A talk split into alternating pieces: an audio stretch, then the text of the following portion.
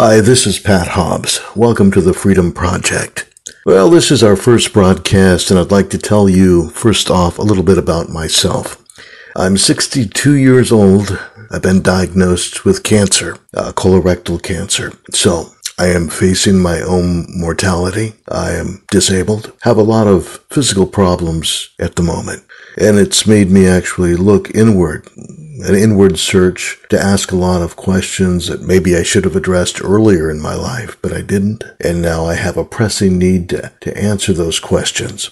And I've decided to take you along on the trip. And I can't say that uh, I'm an unbeliever because I can tell you with most certainty, and, and, and I'll tell you why I believe that in a little while, but I can tell you with all certainty there is a God and Jesus is the Son of God. So there have been many books written upon the subject and many radio programs and uh, quite a bit of information proving the historical account of Jesus. So I would say even even the, the skeptics would have to admit that the historical Jesus was a fact, that some 2,000 years ago he did live on this earth. He had a ministry and a following, and he was crucified by the Romans. So then we have some people that start, start to speculate that, you know, was it a hoax? Did we have people that stole his body and he really never came back to life? Or were there just exaggerations, uh, mass hypnosis, people proclaiming that they saw him in bodily form after he was killed on that cross with two, with two other, other thieves. So th- these, these kinds of questions have been going around for centuries. And then people in our own day would say, well, hey, it's been 2,000 years. If he's real, why hasn't he come back? Has he just left us hanging out there in the wind? So these are some of the things we'll talk about. And I won't be referencing any Bible um, literature, scriptures. I won't be referencing I won't be referencing any Bible scriptures this this particular um, episode because I'm going to tell you how I feel and what my questions are, and we can go from there. So, if you knew you were going to die, what would be the most important question on your mind? What's going to happen to me? You know, is this, is it going to hurt? Am I going to be alone when it happens? Am I going to make a fool out of myself? Or if, am I even going to be myself? You know, sometimes when you know, we go downhill. Um, we dementia sets in. We're often not in control of our faculties, you know, mentally or physically. Um, if we're too far out of it, it probably doesn't matter if we're embarrassed because we won't know. But if we have a hint of who we were, uh, do we do we become fearful? You know, in that loop of you know, I know this is happening, and fear sets in. But now I do have my faculties, and I'm forced to ask some very important questions. So I'll begin. How do I know that Jesus is real? Has he ever talked to me? Well, not as you would talk to other humans or family or friends. It just hasn't happened that way for me. Uh, some people I have talked to say they have had heard an audible voice, and I'm not I'm not discounting them because uh, God certainly works in strange ways. I've seen him work many many many times using providence and I think that's probably uh, more the case of what we all witness today. Uh, miracles, as I read them in the Bible, and I said I wouldn't be quoting scripture, but I, I do feel compelled to say this, that almost every time that I've read about a miracle in the Bible, it was to show the glory of God at a certain time and in a certain place so that they would believe and that we could believe. So are we at an advantage or a disadvantage being some 2,000 years later in the timeline? We have the complete story. Many of the apostles and the everyday lay folk of the time just had current events so would it be more difficult for you to believe that a figure, a person, claiming to be God some 2,000 years ago, and we know that, well, millions and millions of people believed upon his name. We've heard countless stories of miracles that happened upon his name. Or to believe that a carpenter's son, someone we may have seen or we, we, we've known that he was really God. I've often wondered who's really at the disadvantage? Those of us that walked with Jesus or those of us that get the complete story and the Holy Spirit some 2,000 years ago? Just a matter of perspective. I think God answers all of us in a very unique way. I, I, I can't even say that one would be better or worse than the other because God answers us all. He answers all prayer. I'm, I'm convinced of that. So does that mean that when Jesus said, when two or more of you are gathered in my name, I am there? Well, he also said that anything that was asked in his name he would do. I got kind of caught up on that one because I thought, well, a lot of things don't happen when we ask for it. But he was speaking to the disciples, not to all of humanity and certainly not to us 2,000 years later. Does that mean God won't answer prayers? No, he does. He answers every single prayer and he listens. I'm convinced of that. So what I'm trying to say is he does answer, but it's not always in the time frame we expect or we require.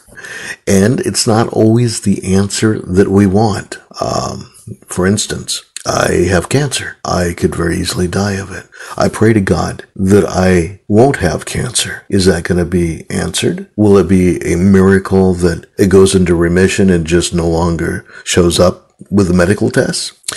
Does God have the power to do that? he most, most certainly does. He most assuredly does. Is he going to do that for me? Uh, if it's his will and to show the glory of God, he certainly has the power to do that. Is he going to answer my prayer to take that cancer away? It'll go away. When I die, the cancer stops. Doesn't just keep living. Uh, but that's really not the answer I want, is it? No. Um, if I go to be with the Lord in heaven, does the cancer continue? Well, most everybody would agree that I'm not going to have cancer up in heaven. So it just may not be in my time frame that I am asking for or I think that God should do or I expect of him. And that's on me. So I do understand how my own healing may be presented and it will just really be according to God's will. So is he going to let me go before my appointed time? before I have something that I'm supposed to do, something I'm supposed to share? I don't think so. If he has a plan, and he does for each of us, um, we're not going to pass away until that, that plan comes to fruition. Could be something as simply as talking to somebody. It could be these words that I'm speaking right now. It could be the the plan could be over. I I don't know what he has in store for me. So I'll just keep on taking one step after the other until I figure it out. And um, since I'm not one of those that are lucky enough to hear God's voice, I'll have to rely on His Word. And that Word is the Bible. I've heard it said before, people ask the questions, how can we tell that it's reliable? There's so many kinds of Bible, so many translations. How do we know what's, what's legit and what's just a knockoff or a forgery? And you gotta have some faith. Pray about it. If something seems a little bit fishy, you know, it, it usually is.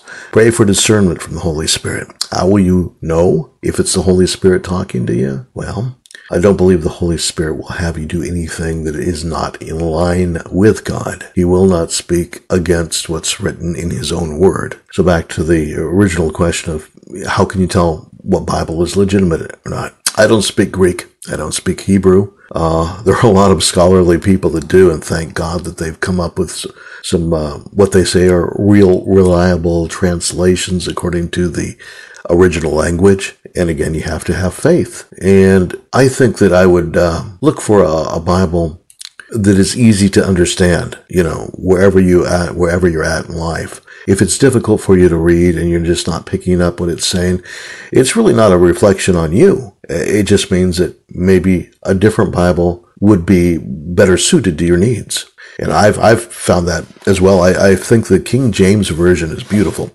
I love the, the poetry of it. I, I like the way the words roll off when when uh, speaking, reading Psalms. And it's just that I find it very difficult to understand sometimes. I, I, can get the concept of what it's usually the gist of what it's trying to be um, come across, but a lot of the nuances are, are, are lost just because it's an archaic language. It's changed so much over the years. And I understand that many of the words that we use in English now meant something totally different at the time they were written in the Old English language. So a skeptic would say, well, why would God let this happen? Well, it's, it's still very reliable. And as I say, probably the fault would lie on us for turning to a Bible that we may not understand. There are plenty of uh, them out there in plain English. So that's what I would recommend to you. Find a Bible that you're comfortable with and one that uh, is easily read and understandable, and you'll help yourself. So listening to the Spirit, that's another question that should be addressed you have a, a, lot of different people saying they're getting different instructions from the Holy Spirit. Kind of confusing, isn't it? You'll have one uh, uh, person that'll say, "Oh, I heard the Holy Spirit tell me to do this. He gave me a word this morning," and I scratch my head and say, "Well, I didn't get, I didn't get that word." And the guy next to me here doesn't hear those words either. So, um, are there prophets today? Well, I know in the end times, though, there's a time throughout history where the prophets go silent. But near the end, the end uh, of the kingdom, yeah, there will be a time where we will prophesy again. We will have dreams. We will speak in tongues. Oh, okay. That is another interesting phenomenon we should probably address. Speaking in tongues, is it biblical? Yeah. Pentecost, that's where it all began. So what was it initially used for? People would speak in actual languages that would be understood by others that were present. And they marveled at these, these seemingly uneducated fishermen were able to speak in their own native language, praising, praising God. And it led them to a belief in, in God and Jesus. Jesus was the only begotten son. It, it was truly, truly a miracle. So we have some people that say that you must duplicate that gift today in order to prove your salvation. It is a sign of salvation.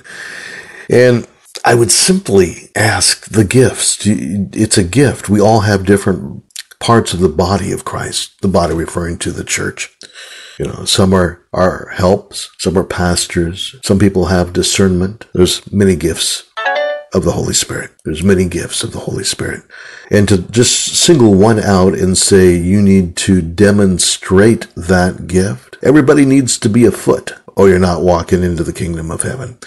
Uh, maybe roughly illustrated, but that's what you, what many people would say. No, you don't have to have a particular gift, and you don't have to speak in tongues. Um, and it says that the Bible says clearly that when we do, there should be an interpreter present. Or we would confuse people that maybe don't understand what's going on. Uh, get a little scared. You walk into a room, people jumping around and uh, all saying different syllables that, that make no sense to you. There's not anybody telling you what's happening. How does that edify or bring up the body of Christ?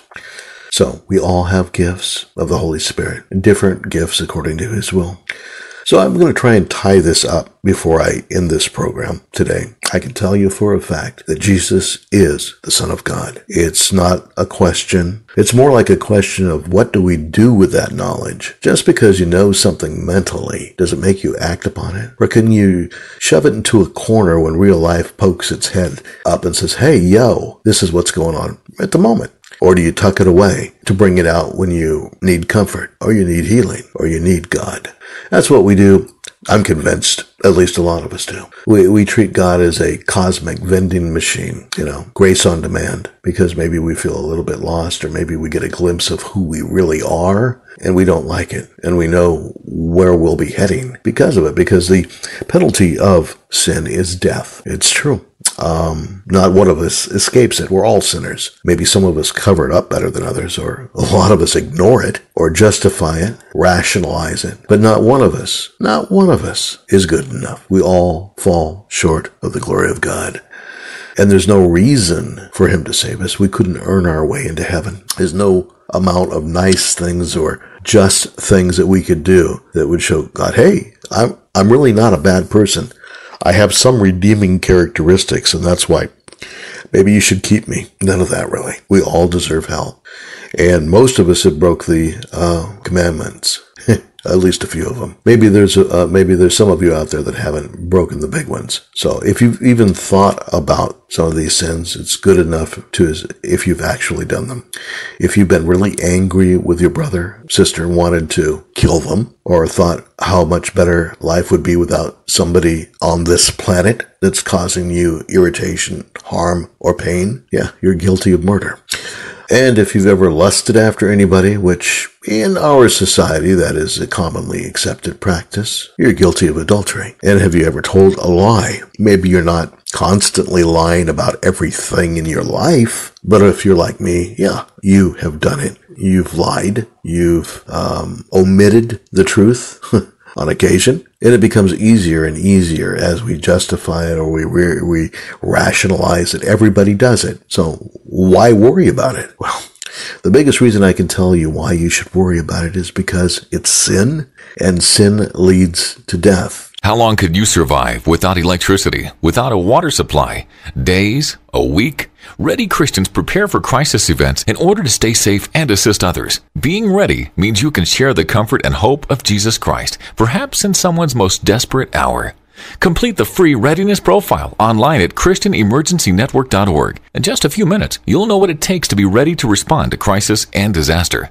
That's ChristianEmergencyNetwork.org. So you can admit you're a sinner. Does that mean you have to go around telling everybody your, your story and what every little dirty sin that you've committed and relive it and carry it on your shoulder, on your forehead, in, on your open hands to everyone you meet to tell them how bad you were and now you're saved? Some people would say so. That's your testimony. I, I, I would not because the Bible says that when you ask for forgiveness, it is if you've never committed the sin. God forgets it. So why should you hold on to it? Why would you want to? Because there's a spiritual warfare going on right now. And the devil will tell you that you're a piece of trash.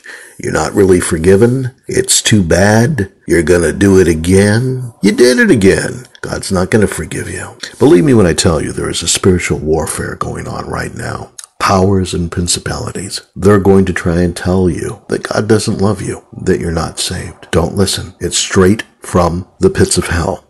And distraction abounds. It can be, they call it idolatry. You know, if we think, if something in our life takes on a special significance to the point where it, it claims our thoughts, our dreams, our needs, our wants, it becomes an idol. Could be music for some people, uh, performing in front of crowds, maybe wanting to be complimented on your attire. I, know some people that just don't feel right unless other people give them validation.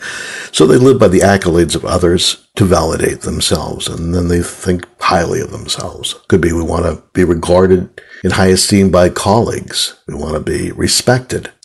Or maybe it's just something as innocuous of, hey, I like to play games and watch TV. Well, let's not give Satan too much credit. But if he can make you believe that he doesn't even exist, now listen to that for a minute. If he can make you believe that he doesn't even exist, he's kind of won the game. He's distracted you. So we all need to keep focused, keep our eyes on Jesus, read his word. God's word is in the Bible. You are actually listening to God. That's how he talks to us today. And so many things will jump out of the Bible to your aid when you need them. How does that happen? Is it just happenstance? You open up the Bible and say, all right, answer my question. I don't think so. The Holy Spirit will lead you in a certain direction, will lead you to a certain answer. And then you'll have discernment to know whether that is truly what God is pointing you to. So I think I'm going to leave it here for today. We'll catch up on the next program, episode, whatever you want to call it. And that time I will tell you why I know there's a God, why I know Jesus is real. And I'll tell you about my experience with actual demons. There is a satanic power loose on earth, and many times they do make themselves visible, not only in the actions of humans, but in our, uh, our world. You can actually see them demonstrate their power. Sometimes it'll scare the heck out of you too. We'll, we'll keep that for the next program. Thank you for joining me today. My name is Pat Hobbs, dealing with a lot of things on my plate, sharing them with you. Thank you for taking time out of your day to spend a little bit of time with me, sharing my life. The program is called The Freedom Project, and I will catch you next time. Pat Hobbs, God bless you, brother and sisters.